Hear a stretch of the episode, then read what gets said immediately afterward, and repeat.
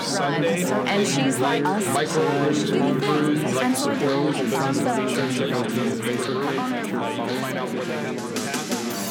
I like to, to try to find people's gifts and talents. Um, that comes back with my education background. I've been a teacher. So I'm always looking to try to figure out how, how, how are you wired? How, how are you best um, fulfilled? And how can we find a way to help you feel that in service through the Republican Party? Pod BN.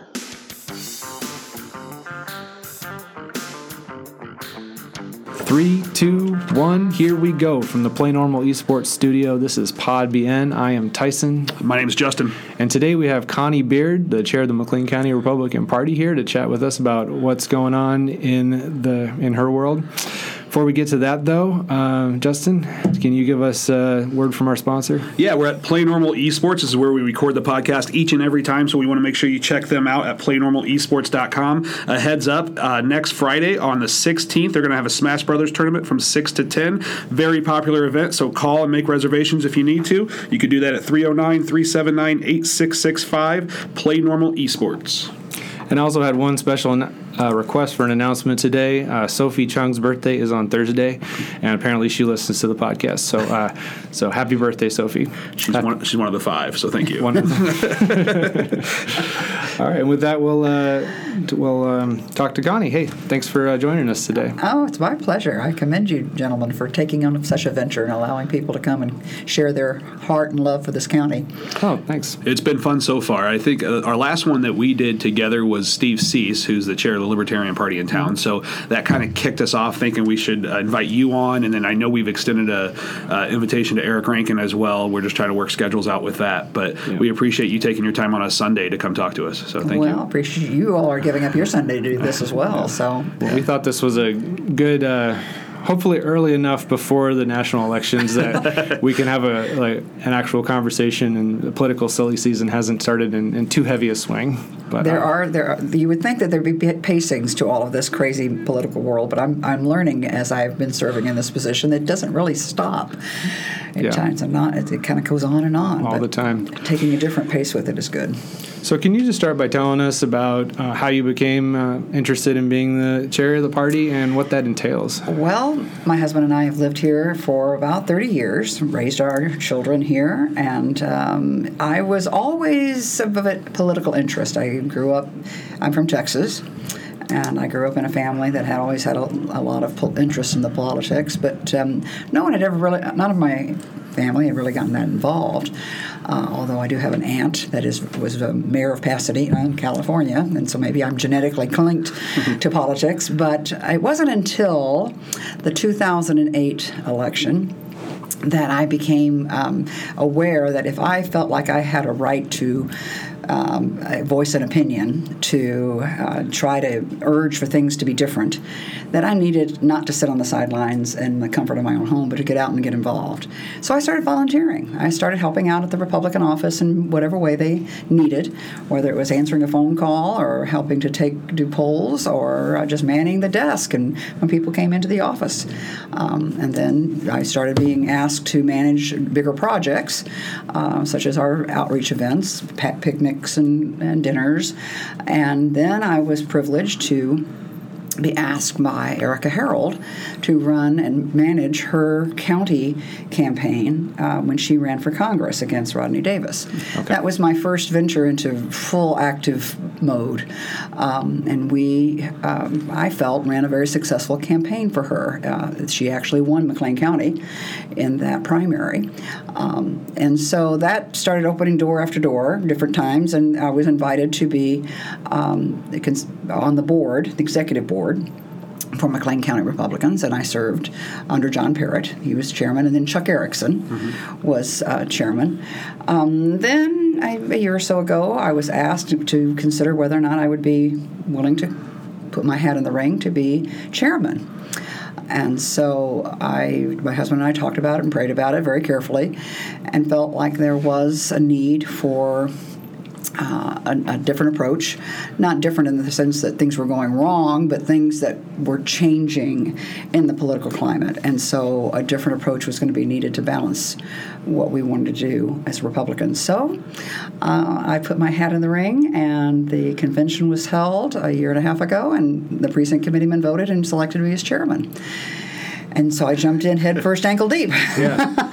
uh, into the role, and um, I've, I've, I've, been very happy and satisfied with the, with it so far. Not without its challenges, but so far so good. What kind of surprises have you had since you, you came on board? I mean, th- you always think you know what it's going to be like until you get in a position like that.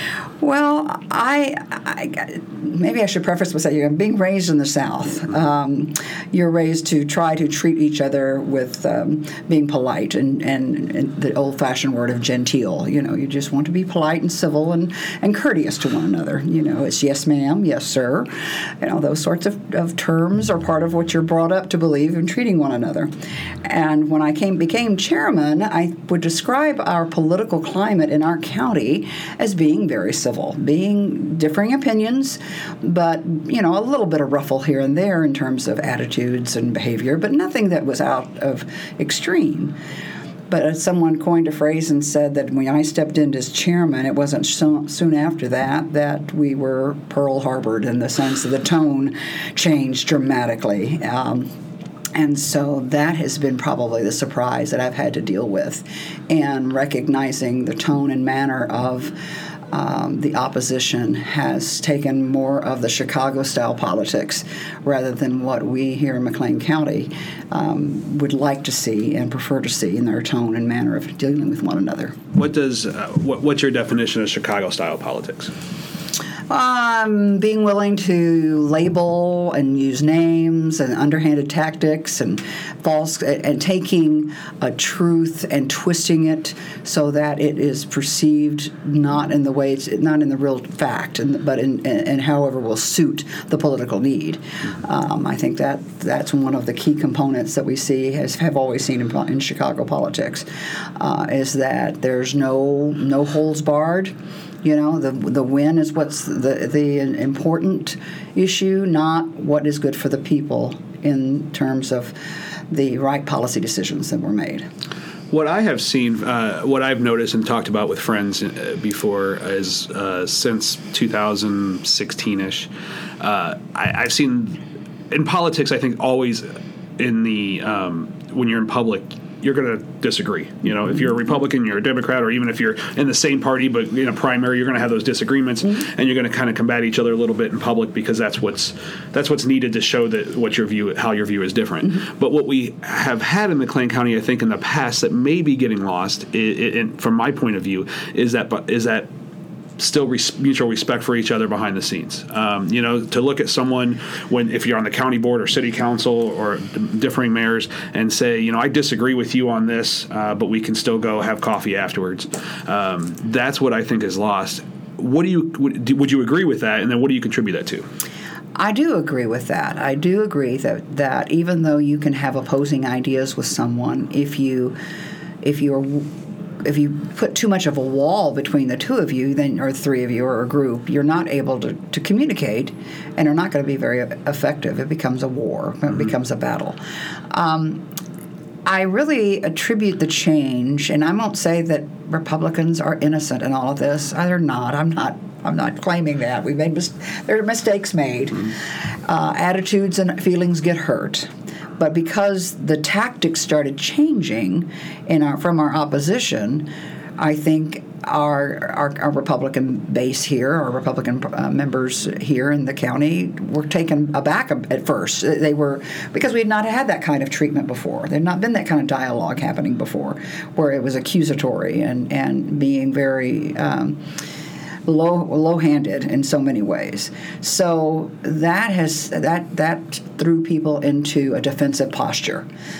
And what we need to do is to get both sides away from this defensive posture and to work for the good of the people and make, make wise choices and decisions that and, and it's gonna it's not gonna be easy to get keep getting past that because we still keep having roadblocks thrown up and attitudes thrown up that will make it make it difficult. But we, we can't give up. I still have been very invested in this community. Uh, I have grandchildren now in this community that I want them to be able to st- grow up and find jobs and stay here. Uh, so, uh, unlike we're seeing so much of the community and so much of the state, people leaving they're they're leaving. They they don't want to be here anymore because of the of what's happening in our state. We're not. I'm not leaving. My husband and I are not leaving. We're here, and so we're going to work hard to try to restore the kind of, of civil discourse and exchange of ideas in a way that can be benefic- beneficial to our community. And how much do you think our the media has played? And I'm not just talking traditional media, but just the way the media has changed with Facebook and comments on, on articles and, and those type of things, because that makes it so the debate or the meeting or whatever we're talking about never really ends. You know, you have a before you could have a county board meeting, for example, disagree during the meeting, and like I said, go out for a beer at Rosie's afterwards uh, and, and talk about the differences a little bit. But now that debate's ongoing 24 hours a day, seven days a week online, uh, whether it is Facebook or Twitter or comments in the Pantagraph or on a JBC article. How much of that do you think has to play in in that evilness that we're seeing between? Well, I, I think it contributes greatly. I mean, it's a two-edged sword. The social media is can be a blessing in sh- sharing information and and encouraging people, and but it's obviously a cutting sword from the other in the sense of of um, being divisive and actually being a wounding element that is hard to recover. Words are powerful words have an impact and to not be willing to start by agreeing on definition of terms and having exchange of real ideas we're, we're shortchanging ourselves. We're, we're, we're shortchanging the ability to move forward in our community and solve problems together in our community. Um, I think that we've got to be able to get past that. We've got to be able to um, acknowledge that your your ideas are are worth hearing as much as my ideas are. Um, but until we start willing to share the ideas in their in the and let them stand on their own merits and not surround them with labels and terms and slanders and and negative um, evaluations, then we're not going to make much progress. I'm glad to I'm glad to hear you say that because um, I I've been talking politics with um, you know conservative friends and neighbors a lot more since the 2016 election to try to get out of my bubble because I tend to lean left. I consider myself moderate left, um, and uh, so I've been trying to understand. Um, you know other people's perspectives a lot more and get out of my bubble and it's so fascinating to me to hear like because the things you said about the tone and the name calling and the not not being linked to truth like that's the exact same thing that I hear Democrats saying about the Republicans. And so there's there's some kind of divide where both of us feel um, on either side of it like there's inappropriate behavior.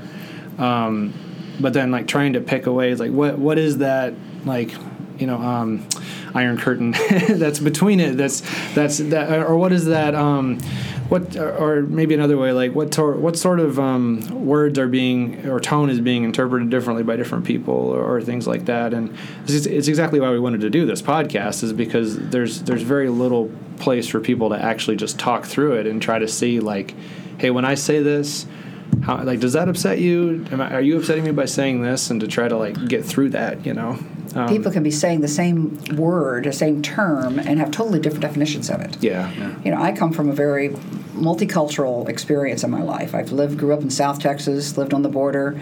My husband was military. We lived. My my dad traveled a lot. We traveled a lot through Central America. We lived overseas. I've lived on both coasts, so I've I've been able to experience people communicating in a lot of different manners and little different tones. And depending on how you're brought up in what part of t- country you're brought up and your life experiences you may have a whole- totally different definition of a, of a term or a word mm-hmm. than what i may have because of mm-hmm. my experience.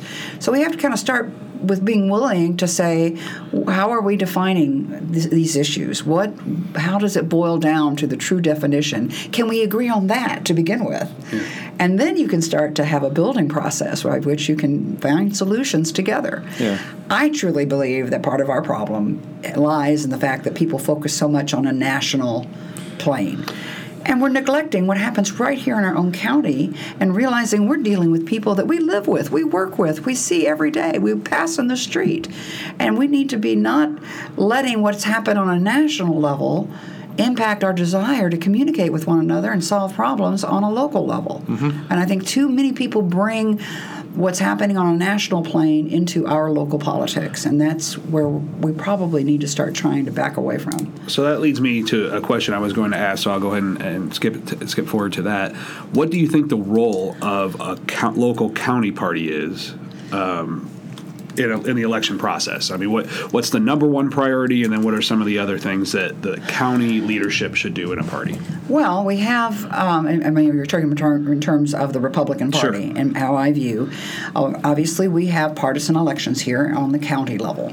And we have Republican principles that we believe are solid principles that governments should operate by, that serve the people well, that have historically served the people well.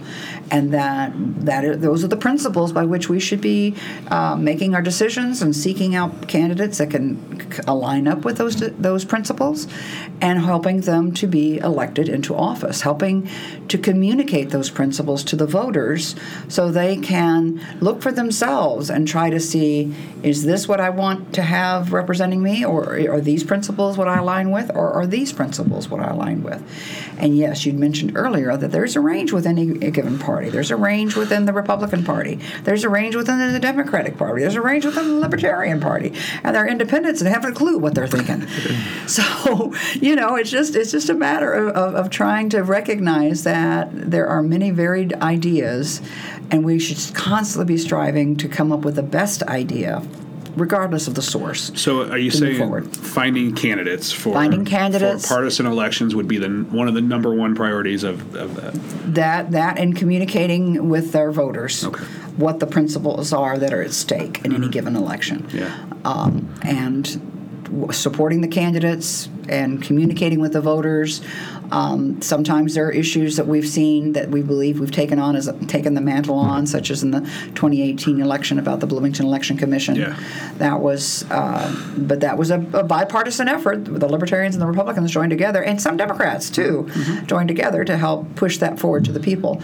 Um, so although they're probably the top two would be the you know the, the Republican candidates and and uh, elected in the county level, as well as communicating principles to the voters. There's a lot of other things that keep coming into play that as as I learn the the ropes. and national politics always has a way to sneak its way in there as well. I mean, anytime uh, you know we had mass shootings over the uh, last couple of weeks, and so anytime something like that happens and it gets the coverage it gets on the national level, it's going to trickle down, and they're going to start act, asking local officials what they think about different policy. Well, admittedly, there are some issues that, that can come into play in a local level, and you know the the, um, the issue of, of uh, what how we handle gun registrations and those sorts of things can fall into a local realm. Um, the state is probably the most uh, accountable for that for those policies, but um, Well, another one, I mean, Im- is one that we've seen uh, go from a national issue to a local issue over the last couple of years. So. Very much so. Very much so. Taking and and and it's concerning that we have local entities that will s- seem to try to usurp what the national policy is and the national law is, and that does. Uh, you know, having grown up on the border, Yeah. I, I, I do have a particular view about that because I've li- I have friends and family living on the border, and so how we deal with immigration, uh, Ill, the, uh, immigra- people crossing the border illegally, uh, is is an issue that should be dealt on a national level because we have borders up and down. You know, I mean, they're, they're, no, they're beyond what a single state Yeah. can take care of, and so uh, it is concerning to see municipalities and even states trying to tear away from the federal government what their rightful role is in protecting our borders and, and governing our immigration process. So let's jump back. How long have you been chair currently? Do you? Let's see, what month is this? This is August. Yeah. uh, it was a year ago, April. Okay. So a year and four or that five was months. af- that was right after the 2016 election. Then No, that yeah, no, that that was well after it was the twenty. It was uh, 2018 is when I was okay. was uh, elected as chairman. Oh, gotcha. Yeah, it's was a a year two-year term. The, the chairmanship is a two-year term. Mm-hmm. So what will happen is, come this um, next March, there will be at the primary. Uh, there will be election of Republican precinct committeemen. Uh, will be on the ballot, and those elected public Republican precinct committeemen will come together in convention in April and choose their leadership moving. You know. For the next two-year term. How do you compare your experience as chair so far to your two predecessors in Parrott and Erickson? Uh, What are some similarities and differences? I think we are all three solid, conservative Christian people.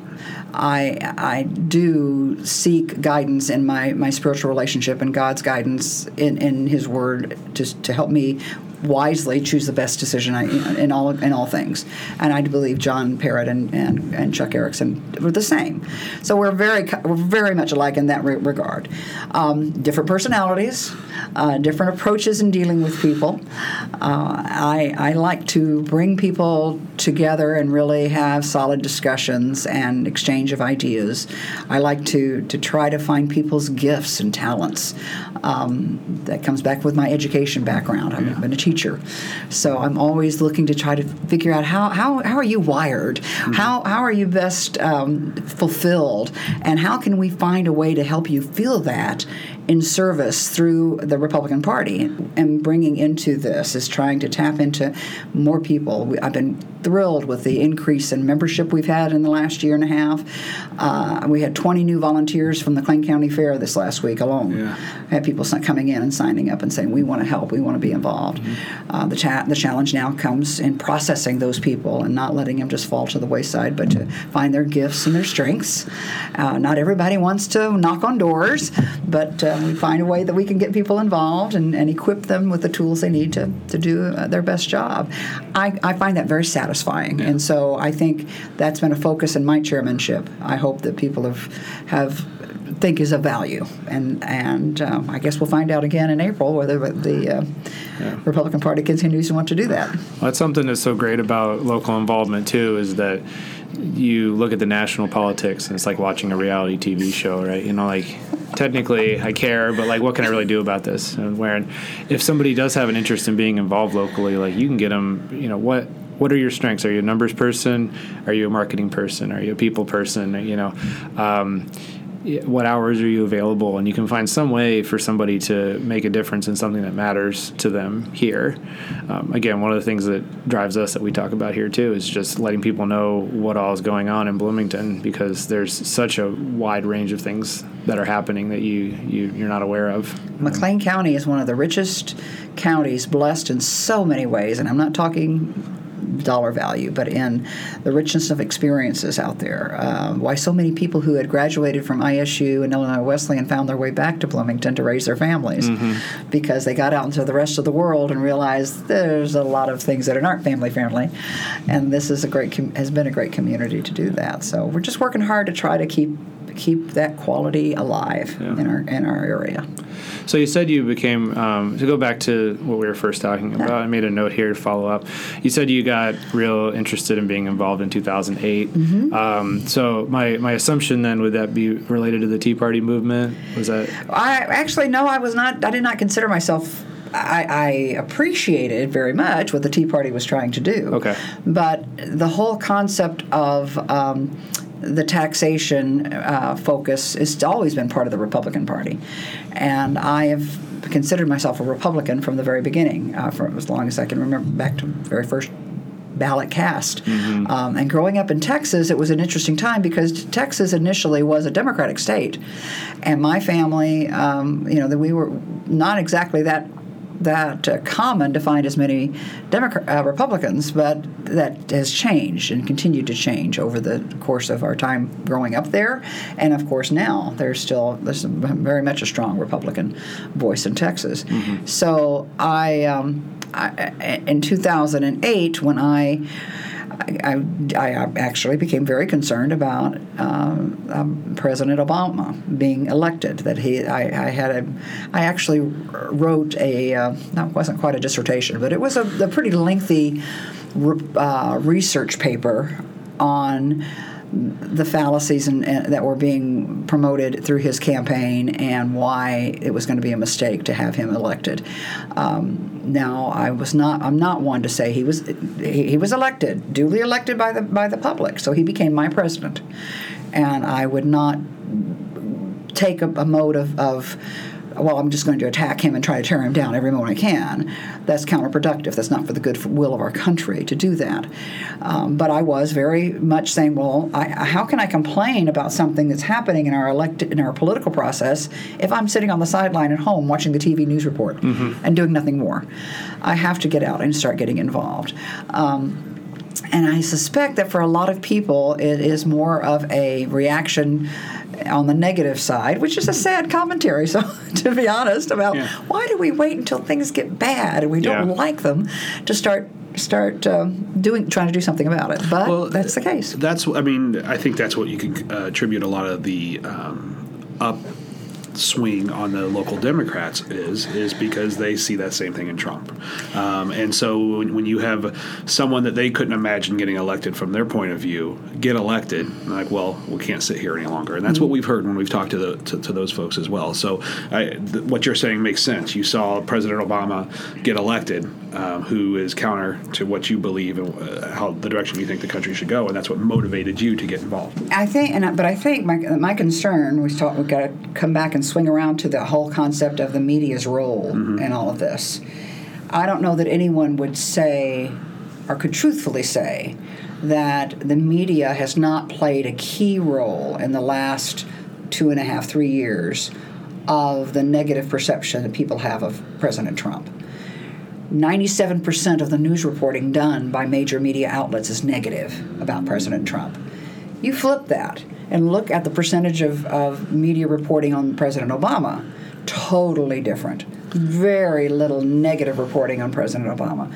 So we're going to say that these two presidents are so totally horribly different that one was almost perfect and the other one is uh, completely not. I, I I'll, I'll, I'll challenge just slightly okay. and say I don't disagree with the statement that the media is definitely more negative towards Trump. Mm-hmm. Um, I, I, think I can agree with that. But also, they have this is my opinion. I think they have more to work with from a personal standpoint. I, I find us I find the media talking very little about actual policy and what gets done uh, in the White House now compared to maybe eight weeks or I'm sorry eight years ago. Um, but also they give the media more he gives media more ammunition right? I mean he says the things that get the attention and get the clicks on the website so they have to report on the the the one statement he said that was sounds ridiculous. I mean, President Obama didn't have that. He was very well spoken, whether you believe in his policies or not. He was a very well spoken president. So he didn't give them that kind of ammunition to use. And I think that's probably the distinction between how President Trump is governing and how President Obama did. President Obama was very guarded, very well scripted very he only very rarely have we caught him did we catch him speaking off note or off prompter Trump is just speaking from his heart a lot of times and speaking as as honestly as he knows how.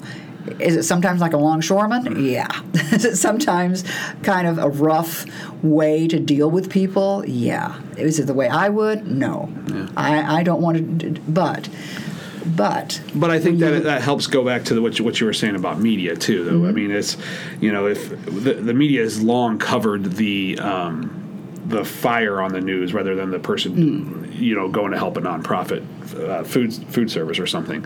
It, they they like that attention. That's what gets clicks. That's what get eyes on the television. So because I think when you're talking about the media, you have to include Fox News because they're a very popular one. Oh, absolutely. And so what I see a commonality between all of the TV news outlets and most um, newspaper reporting too is a bias towards sensationalism. And so if something is like um, going to upset people, then they want to put it on there. Yeah. And uh, it's um, it's well, I was just thinking, I, I was just. Um, I'm a podcast guy, so Bernie Sanders went on Joe Rogan's podcast and talked to him for an hour about all of his policies, and uh, I found some very interesting policy distinctions in there, where I um, it actually like really disappointed me the way that he lacked to respond to critiques of some of his policies and decreased my confidence in him as a candidate. And um, when I went to see what the media reported on, at the very end, in the last two minutes, Joe Rogan made a joke about, "Hey, so tell me one last thing. If you're going to become president, if there are aliens, are you going to let us know about that?" And Bernie was like, "Oh yeah, totally. I'll let you know." He wanted to end it on a light note. It was it was serious conversation. Wanted to end with a gag. Joe Rogan is a comedian, so Yeah. they just kind of wanted to end it with uh, to laugh. And so the media is like, Bernie Sanders says that he he's going to report if the government's working on aliens. And I'm like, you, you missed the whole point where he talked about the working wage and Medicare for all and gun control and all these things. It, it, it, it's like, come on, that's what you're going to put out there. But that, you know, that's, that's what we and have. It, and it plays back into the fact we, we, we need not let ourselves forget the reason that they're existing, these media resources, uh, is to make money. Yeah. I don't care what side of the political aisle they fall, their purpose is to make money. Now, I do think that the second purpose, after making money, the second purpose is to, it's become more and more of persuade and uh, accomplish my agenda, whatever agenda that may be. And I think that's part of our problem is that a lot of people are not have, have aren't willing to either recognize that, whether it's listening to Fox News or whether it's listening to CNN uh, or any of the newspaper print, that you have to recognize there is there's a there's an agenda under here. There's probably twofold: make money, and then I'm then we want you to think the way we think, and we want you to believe the way we decide we're going to we want you to believe. So we're going to print and put things in there in a way that will accomplish our mission. I, th- I think the media in general, and I use that as a large umbrella term, media, is in a growth phase or transition phase, and we're just not sure what to think of it yet. I mean, if you go back to the Cronkites, we took the news as this is factual, um, not biased whatsoever. Now, but that was all the information we could get was you know that evening news or that morning newspaper. Now we can get I can, I can pick up my phone and tell you if, if, if you're lying to me, I'll know in 30 seconds, right? I can Google it from my phone. So we're surrounded by information 24 hours a day, seven days a week, and so, and I think in my opinion that's a good thing. Uh, Tyson and I being able to put on this podcast and have information available to everybody is a good positive thing. But it's a transition that we are getting used to learning. We have to double check. We have to triple check this information. Anybody can put their opinion out anytime they want to, and so you need to verify. Uh, where we, in the past we didn't have to do that. So it's a learning curve for the public to learn how media is working today. All right, you talk about reference to Google. When people say, "Oh, I can Google it and find the answer," well, Mm-hmm. the first ten responses you may get in, on Google from a particular question will see all seem remarkably the same, but you have to get down to beyond that first page and look at additional postings and information to Right. mi- probably get to the actual real hard fact And what you not a see- commentary and just a Yeah. reverberate uh, uh, you know reiterating what other people have said And what you see on Google will differ from what I see on Google if you use your own device because it tracks your history and what you're interested That's why you in. should ask Jeeves. As- Is he still around? I don't know. That guy's dedicated. Um, actually, a, a tip for people: um, I found this out recently on your, on, at least on an Apple iPhone, you can set your browsing to private, and then it won't store your browsing history, and that way, um, if you search for news, it'll give you more like a more diverse perspective on your news.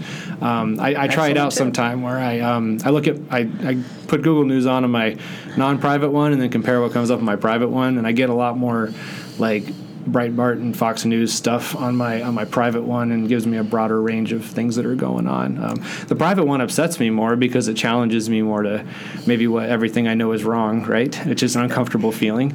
I, if you can challenge yourself to look not at the first two or three sources that you see as a report on something, but to actually dig down to the seventh, eighth, which is. Is, is sad that we have to go that far, but you're right. We no longer have the, the Cronkites of the world. When the when and, and believe it or not, you're looking at someone who I would watch Walter Cronkite. I listened to him growing up, um, but but they reported they reported facts and and and not the commentary and the things that were put on. So we have lost that. There tends to be, it seems, over and over again, less reporting of facts than trying to frame whatever the issues are into a in- into a messaging. And I I don't want to look to my news sources as messaging. I want to look to them to find the factual information about what's happening. I always try to find the, the person, I'm, I, I'm I fail miserably. I always try to find I always try to find the person that's on the television, regardless of channel that doesn't put any of their opinion into whatever they're reporting, and it's not possible. On Fox Exactly. News, on MSNBC, on CNN, on on local stations, even you can tell their bias is coming through in some form. Um, Well, they're all so- commentators anymore. That's right. They're not news reporters. They're Yeah. not investigative reporters. Uh, I think many of them may use that title and use it disingenuously because I don't. I- What I'm hearing from them is not investigative reporting; it's commentary. I'll say TV is the worst. Cable news is the worst. But Mm-hmm. but and I and I'm not. And this we're, I think we're sounding like we're being very uh, negative towards the media. And there are some great, especially locally, if we want to pull it back locally, some great There's some local great reporters. opinion pieces in the Pantagraph sometimes. Justin was in there today. but but it's opinion, and, and I mean that's that's okay because I labeled it as an opinion. Um, but we do have some great local reporting that goes on. I know uh, Pantagraph has some great reporters um, that put out some great stuff. Sometimes GLT, JBC, we do have some good stuff out there. But regardless of whether you think it's biased or not, second check, double check it, uh, verify it, and make sure that it, that it's not biased. And- and- and I, I, I- I feel like I can speak somewhat honestly to that. And that I used to be a news reporter on radio back in Oh, the really? day. Okay. And uh, but it was local, local news, local events. Yeah. And so, but you did. You had to do. It was hard work. You had Yeah. to, to dig and talk to people face to face, and and and that's not. The trend, it seems like, too much anymore. I- so I commend you guys for doing the hard work of getting people to come and actually have good discussions. That's very commendable. Thank you. Thank you. Well, something you something you said too. I wanted to come back to um, to try to find points of agreement too, because we can argue about disagreements all day. But um, I think we, um, I don't know. I guess it probably upsets people more that we don't challenge or push or argue with people. But again, I feel like we have that in spades. If you want to see. Um, you know disagreements between right and left. You can go anywhere you Well, we'll want. have a but- policy discussion, and that, that certainly Yeah, can feel free to share. have policy discussion. Yeah. But I, I think something else you said really resonated with me that we we need to really try to resist the urge to just be against the other side Mm-hmm. because I honestly don't see as many uh, Republicans as Democrats as I see anti-Democrats and anti-Republicans. Where when you when you hear the the the commentary and the issues and you hear people speaking passionately about it they're really just saying the other side is really wrong and, or immoral or, or hateful and i don't like them. Um, but that doesn't mean that you're right. It just means maybe you've identified things that are wrong about the other person right? Um, and uh, and so like all of us having a reminder to resist that inclination in both our media consumption and also like in the way that we like decide on our policies you know it, it i think there'd be a lot of good that would come out of that. I've actually had a little bit of a, a chiding by some of my, a couple of my Republican um, and people involved in the party that I'm, I'm turning the Republicans into a warm fuzzy thing. but but, but who, who doesn't like warm and fuzzy? I, I, I just I, I, I said you know I feel the uh, the ability to open conversations with people. If you start with, with a smile and, and a welcoming attitude, you get a lot farther down the road in discussing and exchanging ideas. I do find that that at the same time. Um, as wise as a fox, as gentle as a dove, wise as a fox, something like that. So, you know, Yep. you still have to have uh, now in today's day and age, you, you have to be willing to be somewhat guarded about accepting at face value what everybody's telling you, um, because sometimes you know people will tell you what they think you want to hear, and you have to go and check and look at the actions. That's why I Yeah. think actions speak volumes, and people can tell me all the time that they want to do this and they want to do this, and- but if I look back and see the track record of an individual, and say, let's see what you've actually done. Has it matched your words, or even some cases, I have, I, I try to avoid labeling someone that well, that's going to come. I, I can already predict what's going to come out of you. That's a disservice to mm-hmm. do have that kind of attitude. Yeah. To, in order to be able to give them a chance to show that maybe what I'm hearing them say is not truly what they're trying, planning to act on or to do. It's it's it, That's that's the game, though, right? it That- is. that- that- that's part of politics, and that's the Yeah. game. They everybody that gets involved plays. I think that I, I actually had this thought earlier this morning that anybody. I think anybody that starts to get into politics really appreciates. I'm going to call it a sport. Like really appreciates the sport of politics. But that being said, I think most people that go to work, you know, eight nine hours a day, go home, don't have time to do maybe what we do. hate that part of it and just want to see stuff get done. Um, they don't necessarily identify as a Republican or as a Democrat or as anything. They just want you know their Tawanda Barnes for a county issue to be fit to be to be nice and smooth, right? Or the water mains running, Or the- fixing yeah, not right. leaking, leaking, or or my Yeah. taxes keeping as low as we can, or all, all and I, those and, I, issues. and I think that when you're involved in the sport in whatever fashion, as a party or as an elected official or as just someone that likes to talk about it once every couple of weeks on a podcast, it's hard to remember that most people don't care about that part of it. They care about the end result, and, and the end result gets done when you kind of let the guard down of being a Democrat, Republican, Libertarian, and come together and have those conversations. So, um, warm and fuzzy can be good. We don't always have we don't have to be cold and, and, and that all the time. So, I, it sounds to me like um, yeah, there's a there's a phrase from the Bible: "The meek will inherit the earth," and um, there's a uh, what do you call him? A motivational speaker, I guess you would call him, uh, called Jordan Peterson, who I really like. And he talked about how when he at first that didn't make sense to him because how we use meek is like someone who is like timid and powerless, kind of like a foot very- a, a doormat that you get walked all over. Yes, That's- anyone can just do whatever you want to them. And it's like, wait, how how does that? That doesn't really seem to be like those people don't tend to do very well. Like how? Then um, I, I've not verified this, but it, it makes. It's it, what he says when he went back to look at the origin of the word. Like a sheath, meek could be used to refer to a sheathed sword, and so meekness is not like a, a lack of power. A meekness is having power, but being constrained and in control of when you use it. And so, um, like being nice to people, it, but if you have the ability that when push comes to shove, like you're not going to move me from this thing. Like you, we can work together, but I'm only going to move as far as I want to. my principles will allow. yes, you have your, your You don't you're firm in your sacrifice your principles, principles. and you can be kind around that. But like to have that like strength of conviction to you is, is vital. And so, um, you know, the if that's what the warm and fuzzy is, is you don't always have to be out waving your sword around trying to chop people down. that's not what we need to do either. But it doesn't mean you don't have you know power in the situation. I I don't know if that resonates with you. At all, Absolutely, because I think the reality is that if you strip strip us, strip us down to basic principles, I don't think there's very little difference. I think we truly want to have our families, our children grow up in a safe environment. We want them to be nurtured. We want them to. We want to have uh, a, a, a good work environment where we can be have satisfaction and and a sense of accomplishment. Work is good. Work is good, and so to be able to have a, a, good job that not doesn't necessarily have to pay a lot, but we gain satisfaction from it. There, there, there I use those as just an example. So I think there's many principles that we can all say those are good principles. Mm-hmm. How we accomplish those, the method uh, methodology we use to ensure those principles are lived out, that's where the differences come, and that's where we exchange ideas and hope to try to come up with the right plan. And that means we need we've got to talk, we've got to have conversations. Yeah. We need to find a way to get that back. We are about uh, halfway point, so we're going to take a quick break just so we can hear from another one of our sponsors, and we'll be back in just a minute with Connie Beard.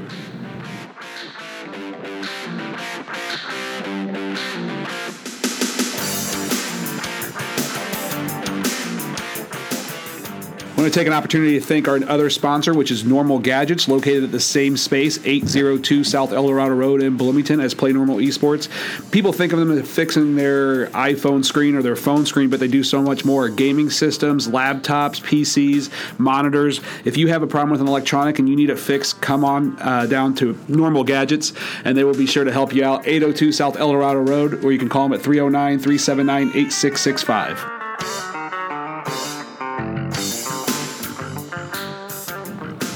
All right, we're back with Connie Beard, chair of the Republican Party from McLean County.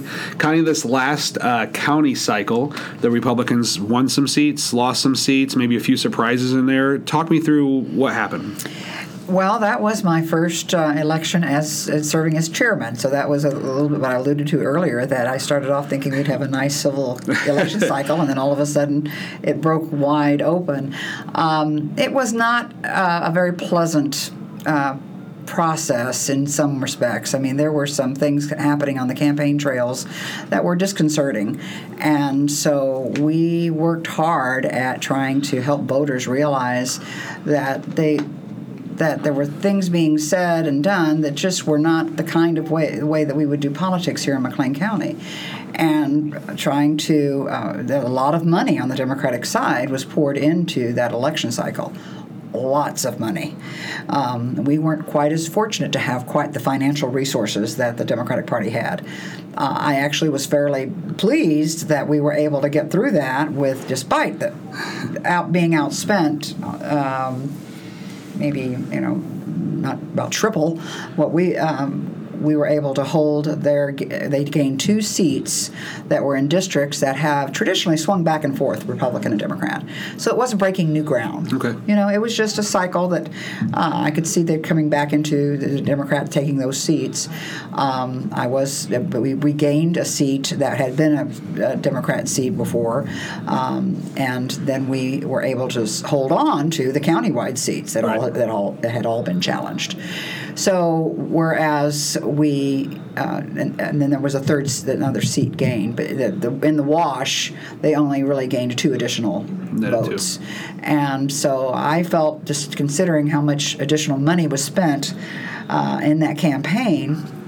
You know, delegating almost hundred thousand dollars for a county campaign seemed ridiculous to me. Now, that's the first time that I remember, and I haven't been involved in that long to be fair, uh, that Democrats have ever outraised Republicans in McLean County. Well, it wasn't raising in the county though. But it- look at the funding. I did, and, and I know And it- I know where you're going. Uh, there was uh, some grant money poured in um, through through some state uh, money or state politicians, J.B. Pritzker's, um, got some money in there, but take that out, and they still outraised quite a bit.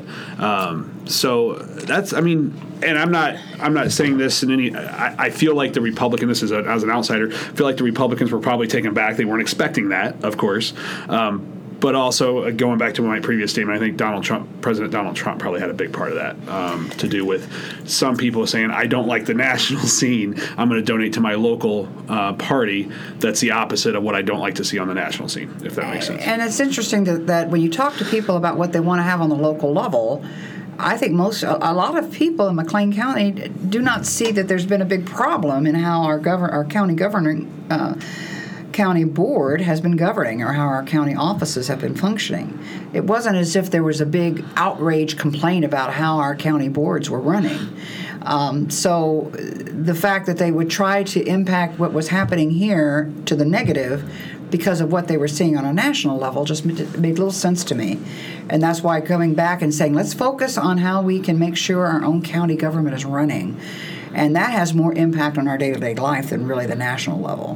What- And the bottom line, it's, it's, it, it really has more of an impact what happens on our county board than it does what happens in the national level. The county clerk race in particular, it fascinated me how contentious that got.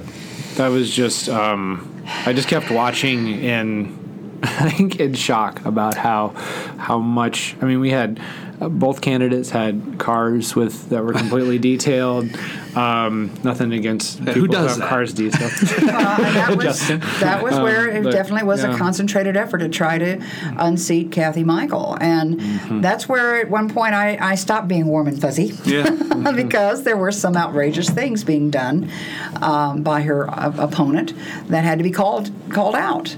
Uh, to be going to public com- public presentations and saying that Kathy Michael was breaking the law and was uh, uh, suppressing voters was an absolutely outrageous thing to say. It's one thing to to discuss and want to say that we need to have a different policy and way we're handling it, but to make accusations against a, a fine can, uh, uh, county clerk it was was not acceptable to me at all. And so I did call out and, and say this is you know we asked for an apology. The apology never came, but I said this is I called it out for what it was. It was just not being truthful on a campaign trail about uh, our county clerk. and you see that nevit- negativity continue to reverber- reverberate too. It just came flaring up in the county board meeting um, with um, with when, when uh, Kathy Michael came to discussed the arrangements for ISU, and there was financed just recently. Referring yeah, to finance the just recently. yes. Yeah, yeah, and there was like she had something in her in the materials that I was circulating around about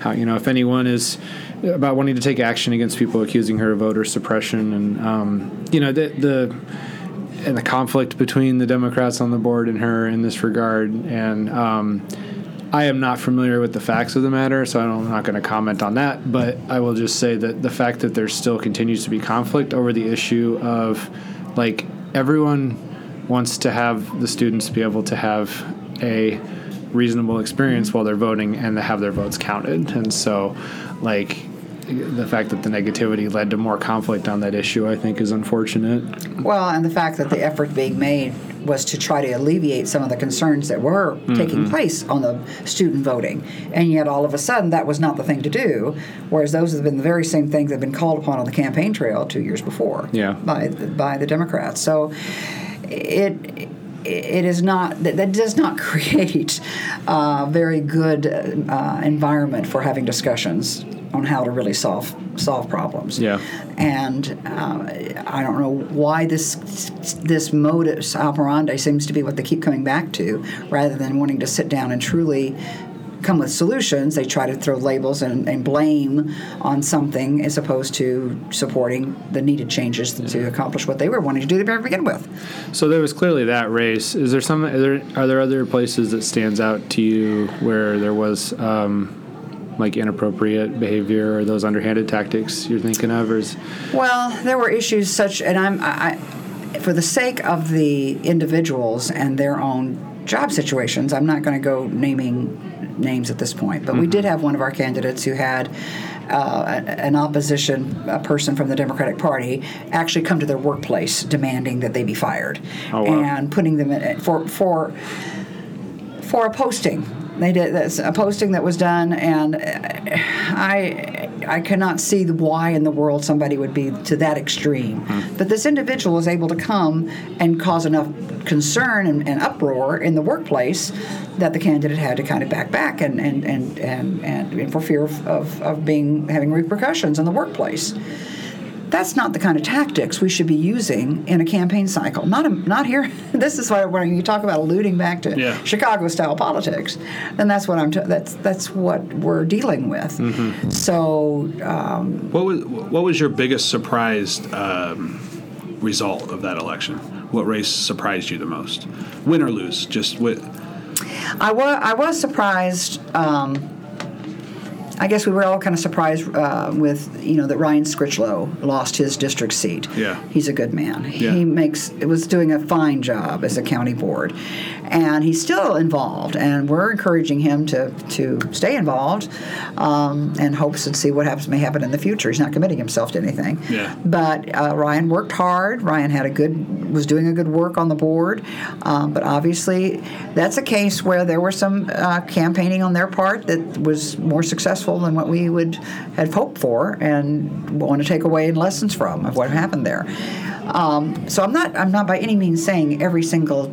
Democratic candidate was practicing. Yeah, no. Th- You know, I don't want to say that. I'm not saying I that mean, at all. They were there was a lot of a lot of honest campaign work being done on the on the out on the campaign trail, but it, And you alluded to earlier that you guys that the Republicans were set back on their heels heels a little bit, just about the. the the amount of organization, the number of volunteers, the money, the Democrats for the, in my eyes, for the first time in a long time in McLean County, came out firing Well- i- in, all areas, and there, you can prepare yourself as much as possible, but that first time it happens. Now, if it happens again the next cycle, people can blame you, Connie, and can blame all kinds of people because you should expect it now, right? Well, that's true. But that first time, I think anybody would be put back on their heels a little bit and be like, "Where did this come from?" And I think that's fair. Well, and I, I do think that it's it's it goes back to the the overwhelming push by by a well financed Democratic Party, which now the state of Illinois. You know, we have a, a pretty well financed Democratic Party. And so when you've got the money to push in behind a campaign, it is challenging to ask, uh, to, to, to shift gears from what was traditionally more of a knocking on the doors, talking to people kind of campaigning to now using some higher end resources that cost money to do television commercials in a camp in a county race. Please, I, I, you know that. Why are we? Why are we feeling? But but but unfortunately, that's what ends up happening when somebody's got the funds to be able to come in and persuade uh, an electorate. Um, that there is concern that it could have been a big enough push that it, it, it could have made a difference. I'm, I'm, I'm glad I can rest in the Re- Republican Party of McLean County and the Republican voters that they weren't going to let that happen.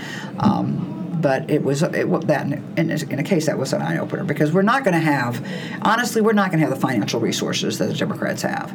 I mean we've been blessed with some good fundraising this year. Uh, I'm, we're working hard on that uh, and as we move forward. But we don't have a billionaire in our pocket. We don't have big uh, unions that are able to divert money from Chicago to come down into this into this county, and we know that the state, state level party has put McLean County on their bullseye. You know, they want to flip McLean County like they did Champaign in the 2018 election. Champaign flipped completely from red to blue. Well, that's what they want to do with McLean County. So to say that I'm on my guard, absolutely. To say that I, I have I, I'm shifting into a, a more of a general attitude about uh, in, in, in, in coming to battle, um, absolutely. Um, to hope we can still do this with with a, a decorum and civility and being polite and and and, and having honest discussions with one another uh, and exchange of ideas. I, I'm hopeful, but I'm also knowing that eh, the other the other side could flip, and we have to be prepared for that.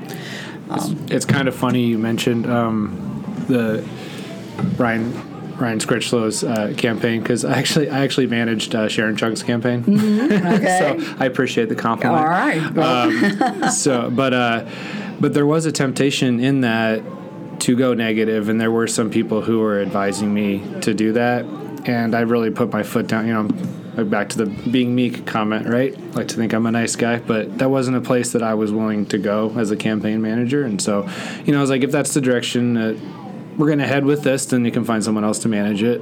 I'm not going to tell anyone how to, you know, how the proper way well, to do it Good. um, because uh, I've never met anyone, you know, like Ryan is, like you said, Ryan's a good person trying to do hit what he what he believes is right, and uh, he's have a history of giving back to the community, and I didn't see any point in we weren't going to get anywhere by tearing him down. You know, um, let's just show what a good person. Uh, what a good candidate Sharon Chung is, get her in front of people, get her to talk to people, and then they can make their decision. And um, happy it went that way. And that is how the process should work.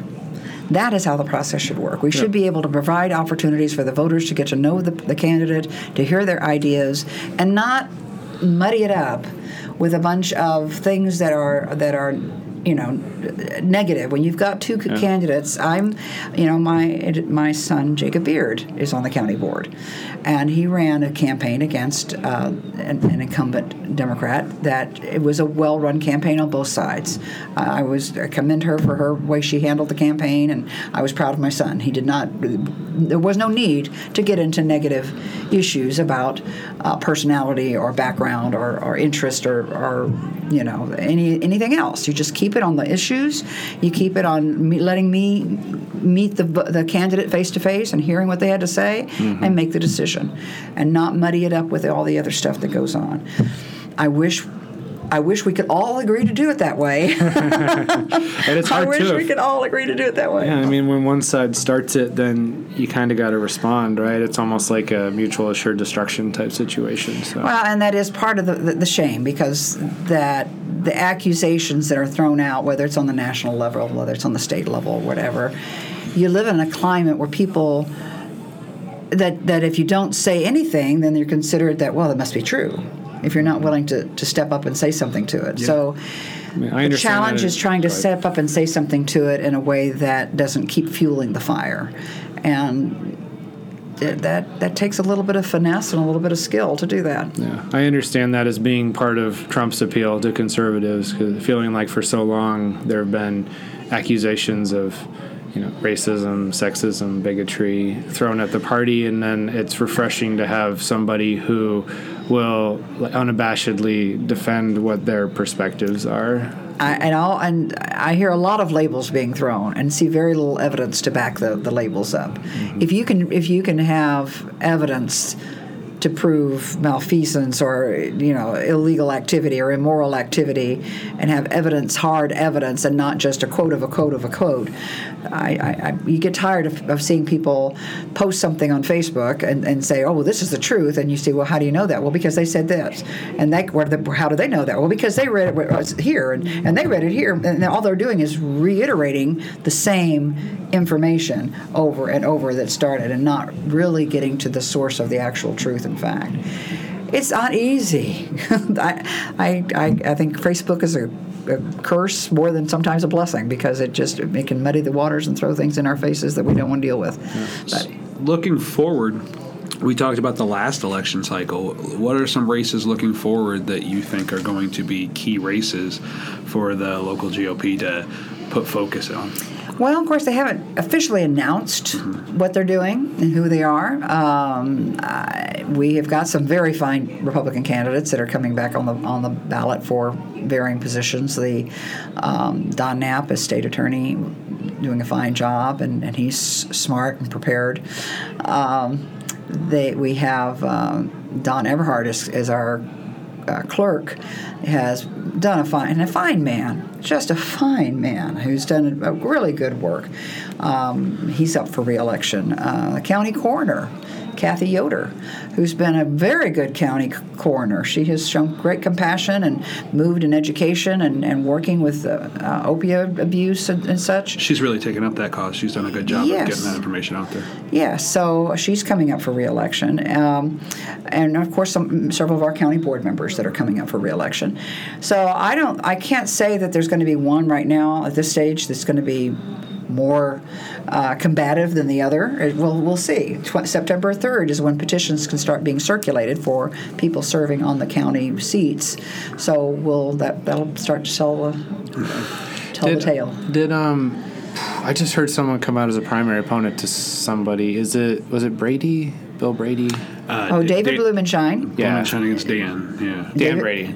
against Dan Brady. Yeah. Yes, they're, that, he's done that before. So I guess you got to get through that round of primary contenders for those established. Yes, and I, I know both well, the too. men and and, and, and and consider both of them fine men. That and and I'm this is one case where I am grateful in a way that the bylaws of the Republican Party preclude the chairman from uh, having. Um, you know, um, endorsing a candidate before the primary. Yeah.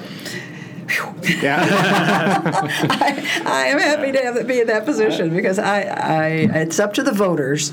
I do would not want to use a position as chairman to try to influence the Republican voters in trying to decide who they want to have as their representative. I think that just that race in particular, because I mean they, they ran against each other the last cycle as well, is a good is a good segue to talk about what we touched on earlier the um, the spectrum of what a Republican is today, um, and it's in every party. Uh, spectrum of Democrats is very was very wide as well. Um, so what do you how, as, as your role as chair? How do you bring that together? Because I mean, you you have the far far right, you have the moderate right. You probably have some independents that are Republicans that wouldn't call themselves that, but still you want to influence them and vote for and have them vote for your, your candidates. So, how do you bring that together in a peaceful way? I, I, I find that having been a mother helps a lot. I can see that. It is, and I don't want to degrade, you know, not not meaning to demean our, our members of our Republican Party, but you do have people with, with wide diverging ideas within a given party, and to help them come together and recognize that we have enough things that are common that we should be working together to support those principles and agree to disagree on the fringe elements that, that may differ from one. You're never going to find a candidate that you can agree with 100%. You're never going to find an elected official that votes 100% of the way that you agree with. Mm-hmm. So why should we try to wait until we think we're going to find somebody that's perfect in, in our way of thinking, knowing that there's other members of our party that they're not going to think they're necessarily perfect either, but there's enough common ground that we should we should should support them. and it's it is a challenge. what I see uh, a lot more that more than oftentimes I think from my experience Republicans ideally believe the same thing Democrats ideally believe the same thing it's it's the statements like you're not conservative enough or you're not on the other side you're not liberal enough um, what, how does that how do you manage that? Because I mean, the, well, I'll use I'll use a Republican issue of um, you know let's say gun control. Um, you might have a re- Republican, a moderate Republican that says yes, I believe in the Second Amendment. I want to do this. However, you know, bump stocks that was an issue. So you know, let, us go ahead and get rid of those. And then you might nope, that's that's too far. You're you're you know you're not conservative enough. You're not Second Amendment enough. How do you well, I think sometimes we get into discussions and arguments about issues in regards to a particular candidate where that candidate really has no will have no power over those issues when they're elected. the county coroner is not going to really be able to have much of an impact on stocks and gun yeah, control yeah, yeah. in her role as county coroner. Um, so why do we waste our energies and time in trying to see well what is your position on gun control when that's never any part of their job description in, as an elected official. Yeah. That's what I'm trying to help Republicans understand. We don't we, we, we don't need to have a litmus test that's that is you know not dealing with the very issues that they're going to be dealing with. Now you know it's a different opinion sometimes on things that are moving when you're moving up into the federal level uh, there's so many issues that on the federal level that you can't they can't have an impact. On the state level they could have an impact. But on the county level there's a lot of things that you can't have an impact on so why are we worrying about their position. Um, now, among the Republican Party, there are some issues that we would consider, you know, somewhat of a moral issue, um, such as as the, the question of abortion, mm-hmm. um, and that you kind of look at people and try that gives you an inkling of where they are in a moral stance, depending on what their position is on abortion.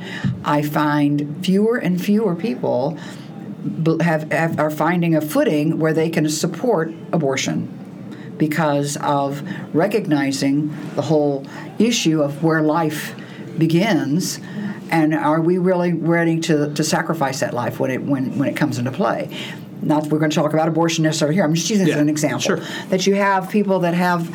Uh, so they for some they they would say that, that that has to be that does have to be a litmus test because it's a moral issue. Just as you would not have someone who believed that uh, that they practiced you know polygamy or they that they believe pedophiles were those were okay you, you, there's some moral issues and moral stands you have to take. And it just so happens that the topic of abortion and the issue of abortion, which is placed so high on, on the on the interest list, is also one of those things that helps kind of give you an idea of where the person is morally um, and what their moral stand is. So there's still some gray area in there, obviously. Uh, I'm not saying I have all the answers on all that, but I'm just saying that that yeah. becomes a, a, a, how you navigate through that it goes back to taking it candidate by candidate and, and office by office.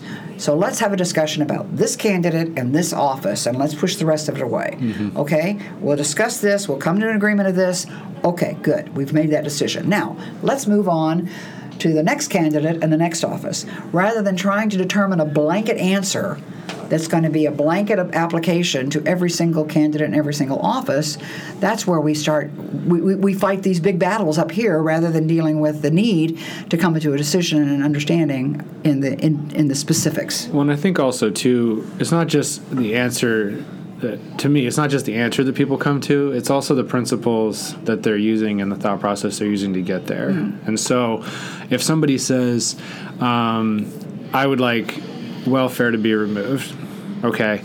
Um, why? Well, because I think that um, the strong get to keep all their money and the weak deserve to die. Okay, that's not a good position. I would agree okay. on that one. Someone's like, okay, so then uh, what, you take welfare away. Okay, well, I believe that private charities would be more efficient and effective at addressing needs than government funding would be.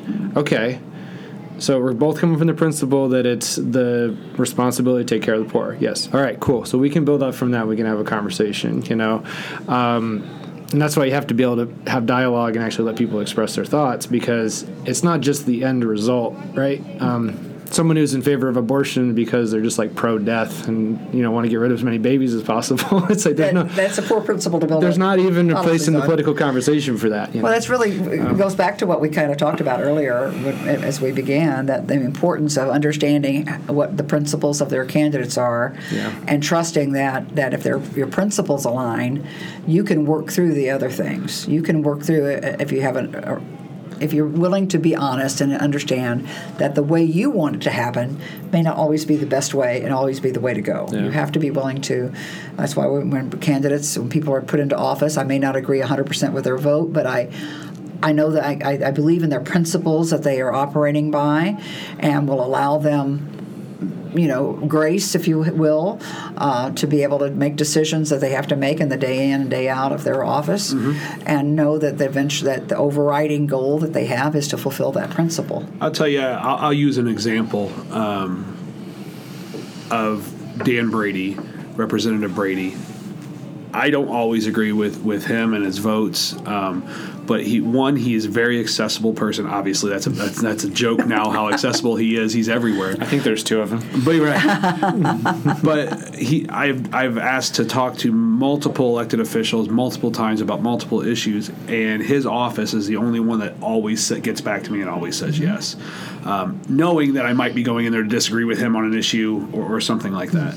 Um, we need more of that attitude. Um, and maybe more of Dan Brady, so he could be more places. But uh, that that's that's really what I that's what I respect about him. Even though we disagree on issues and we can disagree on policy, um, he's always there to listen and he's respectful. Um, I mean, I've gotten so many emails back from his office to say we appreciate you, your point of view. We're not taking that up this session, So, um, but but but I appreciate the listening. I appreciate I appreciate that. So uh, And that's that's a, a key step toward improving the communication all the way around, right? It's just Yeah. to be able to be willing to listen to someone mm-hmm. and acknowledge that they have a point of view Right. that's worth hearing. Because as individuals, as human beings, we all have value. Mm-hmm. Every one of us. I don't care if it's somebody that I'm totally opposed to politically. There still is an individual of value because, of course, as a believer, I believe God in God's God's creatures, and we're created of God, and, and He pres- He loves us. So why? How can I not love somebody else um, in said, return? I've said this on the podcast before uh, under different circumstances, but wherever someone's coming from is very real to them. So, w- regardless of their political nature, if um, you know.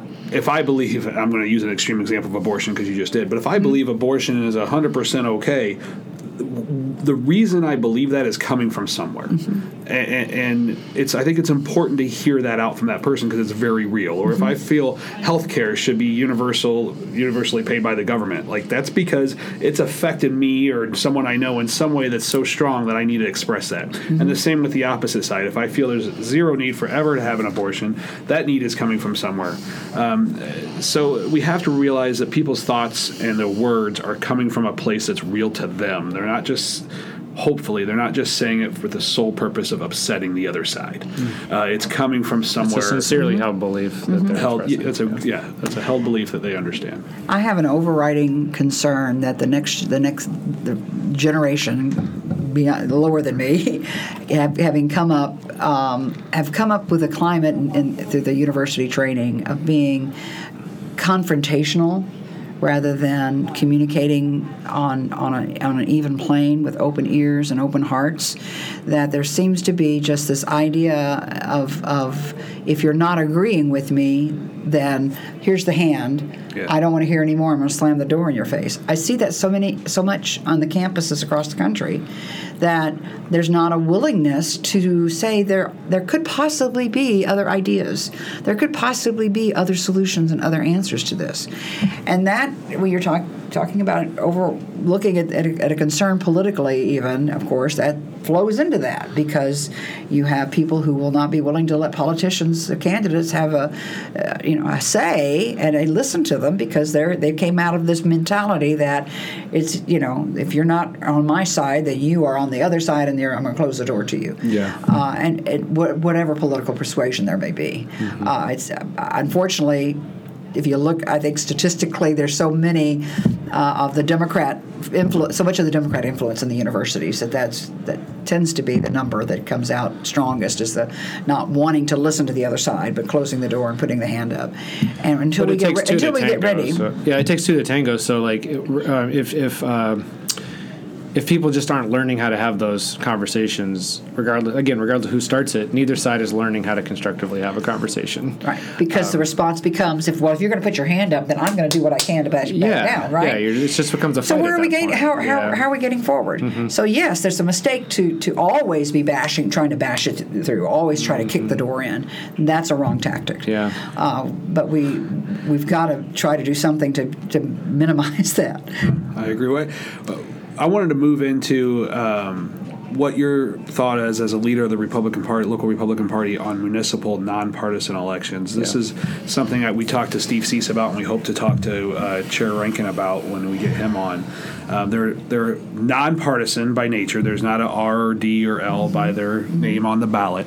Um, obviously, we talked about um, some moral stands before, and there's probably some of those, no matter who you're voting for. Uh, but where does the party stand, the Republican Party stand on getting involved in those?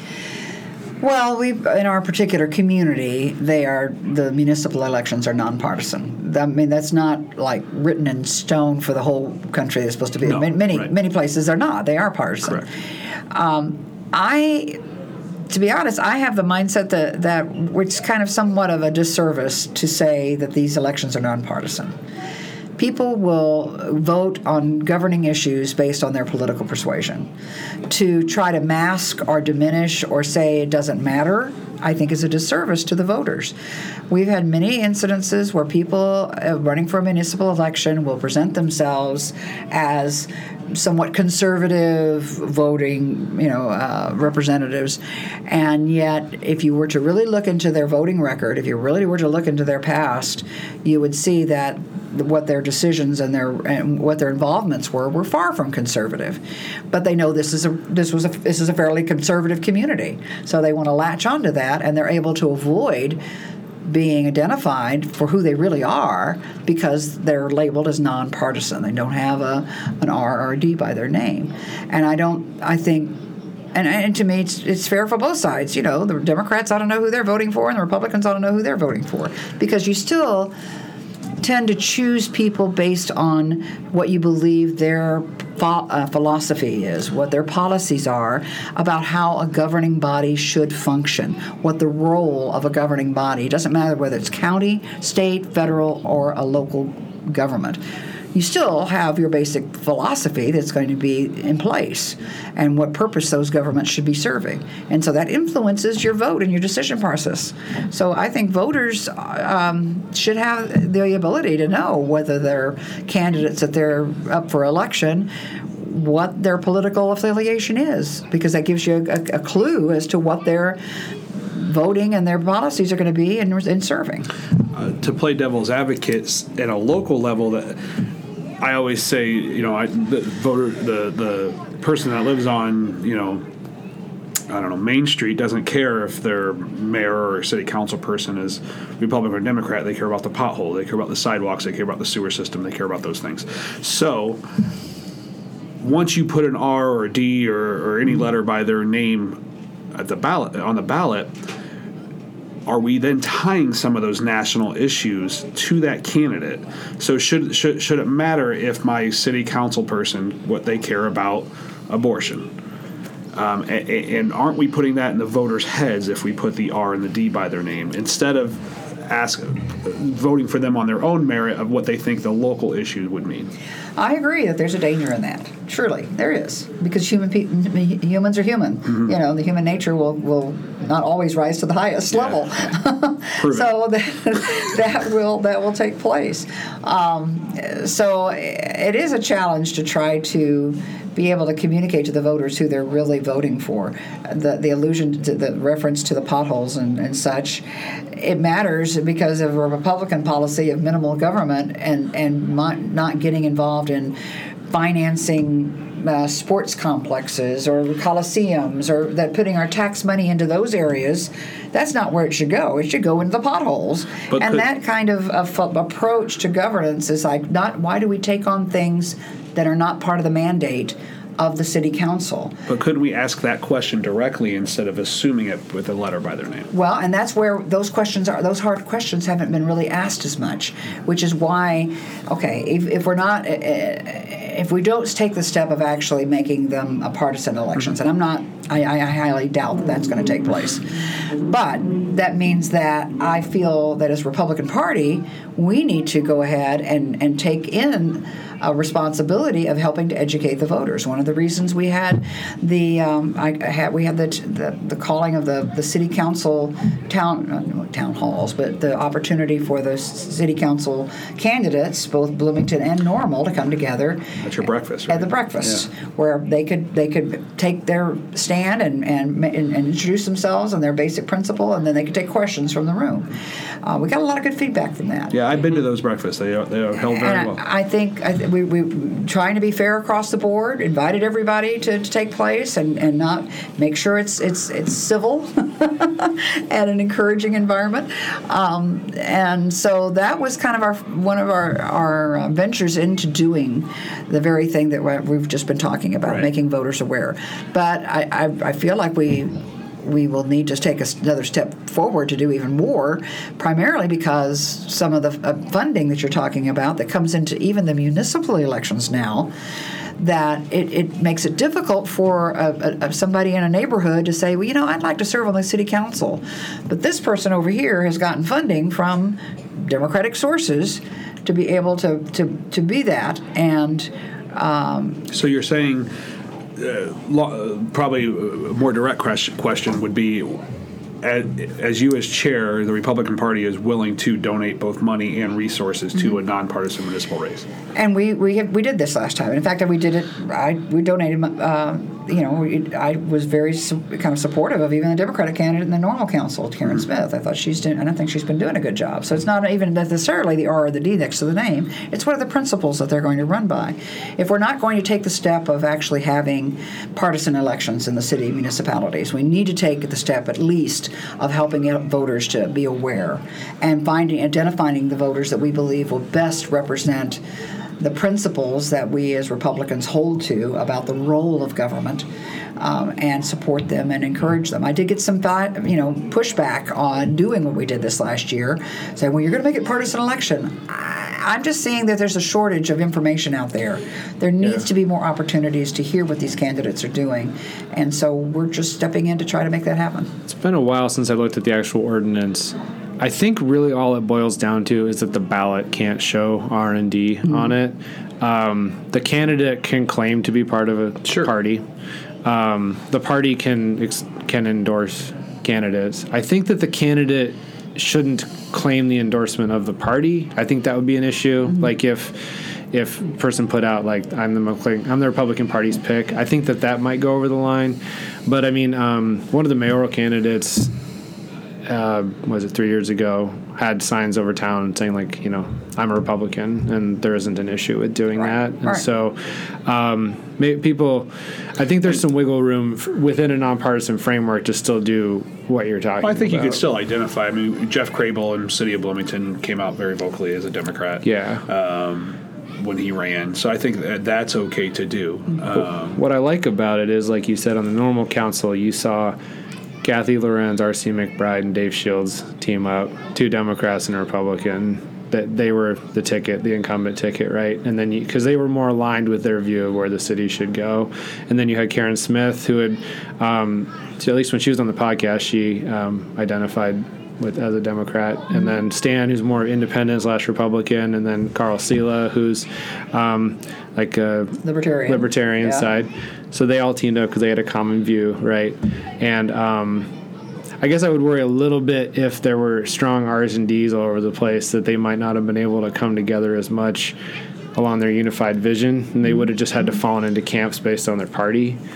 Um, but uh, but yeah, I mean, if if what you're saying is people who are political and they're going to come at it with a certain view of proper role of government, then it helps me to know if the per- what party the person considers themselves to be a part of. and I think it's a fair question to ask any candidate at any forum or, or town hall: is Are you a Republican? Are you a Democrat? I think that's Yeah. a fair question. And if they reply back as nonpartisan, I can't tell you. Then I don't think that they're they're misunderstanding what the restrictions are. I guess. So, Well, and yeah. they're not. They're they're they're fearful. uh, I don't know. I, I- it, the sad thing is that we've reached a point where people will be hesitant about saying who they really are.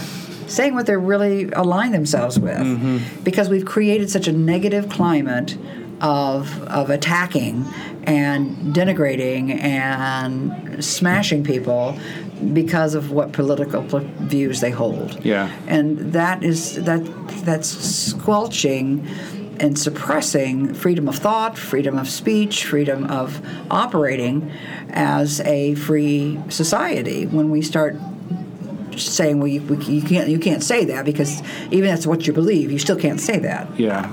Or someone, or on the other side, like if you knock on someone's door and their first answer was, "Oh, are you a Democrat?" and then I, you know, the candidate says yes, and they slam the door in their face. Like, you know, let's try to get past that initial answer, and I let's agree, try I to agree. hear why they're running for office, and maybe you'll like a lot of things they have to say. you And, know? and and then and both sides too, because Yeah. Republicans face that same thing Oh, too. You definitely, open the door, yeah. And yeah, I- you open the door. Oh, you're a Republican. Oh, just slam the door. I only Yeah. vote. I only vote Democrat. I And remember, so, Yeah, and even definitely. but back to that spectrum thing on one side. I remember walking with Josh Barnett for his county board campaign uh, several years ago, and it was. What do you think of Trump? Before Trump had won, you know, it was.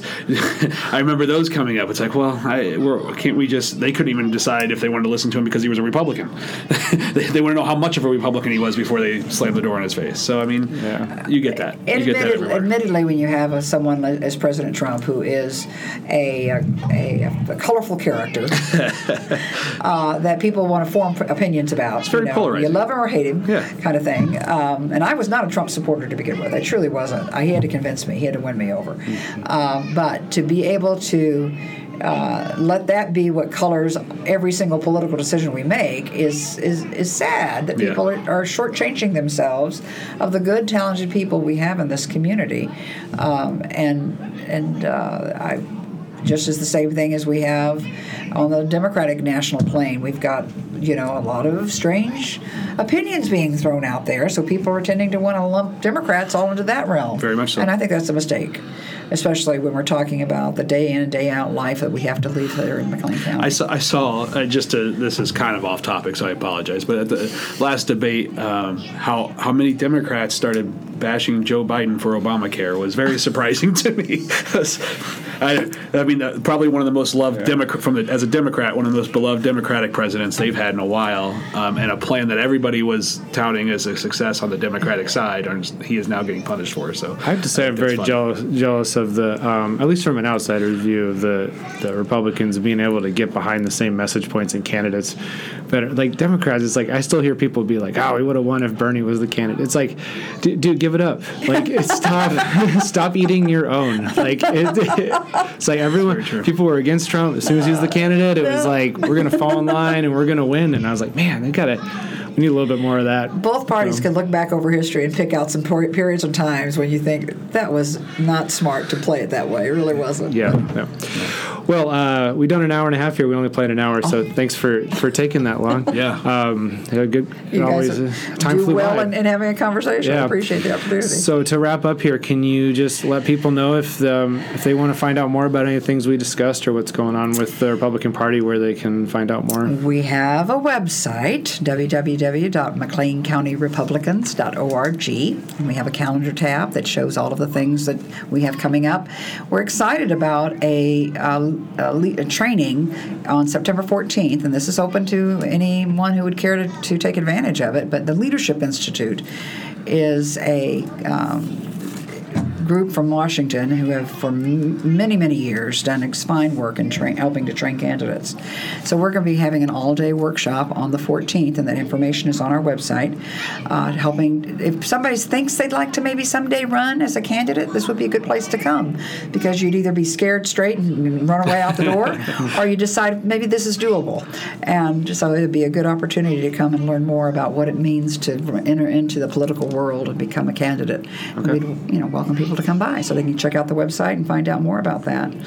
Um, we have all kinds of places we'll be in the next few weeks ahead, as, as the, and it's not even really campaign season yet. No. But we, we won't. Uh, And you guys are on Facebook too, right? We're on, we have a Facebook page that has uh, lively discussions, uh, lively discussions that take place. We try to make sure it's civil and and uh, fair but uh, we invite people to check our McLean County Republicans on Facebook as well. Okay. Very good. And um, this would be whether someone's interested, local, state, Mm-hmm. national, wherever their passions are, they can come to you guys and you can try to help. Oh, move forward. absolutely. If you go to our fa- if you go to our website, especially there is a Get Involved tab where you can find out. You can email me directly and be able to get information. I, I'm always, like I said, it's been it's been very encouraging the last year to see all the new faces that are coming on. We have about a third of our membership is all brand new this year, so Yeah. I'm very very pleased with that turnaround. So Okay. moving forward. Well, thanks a lot. Thank you, gentlemen. We'll just wrap up with uh, another uh, pitch here for our, our generous sponsor. Yeah, we want to thank Connie Beard, uh, chair of the Republican Party, for joining us today. Play Normal Esports Studio. Remember, they have a Nintendo Switch, they have Xbox, PlayStation, PC games. You can play anything uh, and everything under the sun here. Prices are from one hour to eight hours. You can play for as little as eight dollars. So check out their website, PlayNormalEsports.com. Thank them for their support of our podcast. Okay, we're done. Let's be done. All right.